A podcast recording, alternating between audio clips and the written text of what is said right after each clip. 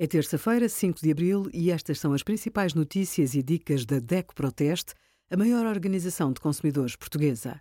Hoje, em DECO.proteste.pt, sugerimos como negociar o pagamento das contas do mês, como testamos bombas de calor para aquecer água e qual o melhor cartão de crédito do nosso simulador. Quando há um acidente com um produto químico, o Centro Antivenenos ou a urgência do hospital podem-lhe pedir o código UFI, ou Identificador Único de Fórmula.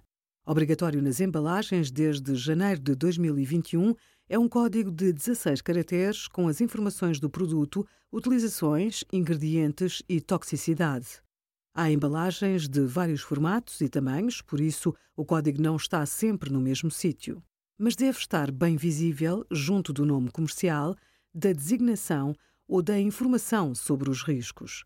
Pode ser fixado com autocolante e nunca deve ficar na parte inferior da embalagem. Os produtos farmacêuticos ou cosméticos, como tintas para o cabelo, shampoos ou lacas, não são obrigados a ter o código UFI. Há outros casos sem o código, porque as empresas têm até 2025 para fazer essa alteração. Obrigada por acompanhar a DECO Proteste a contribuir para consumidores mais informados, participativos e exigentes. Visite o nosso site em deco.proteste.pt.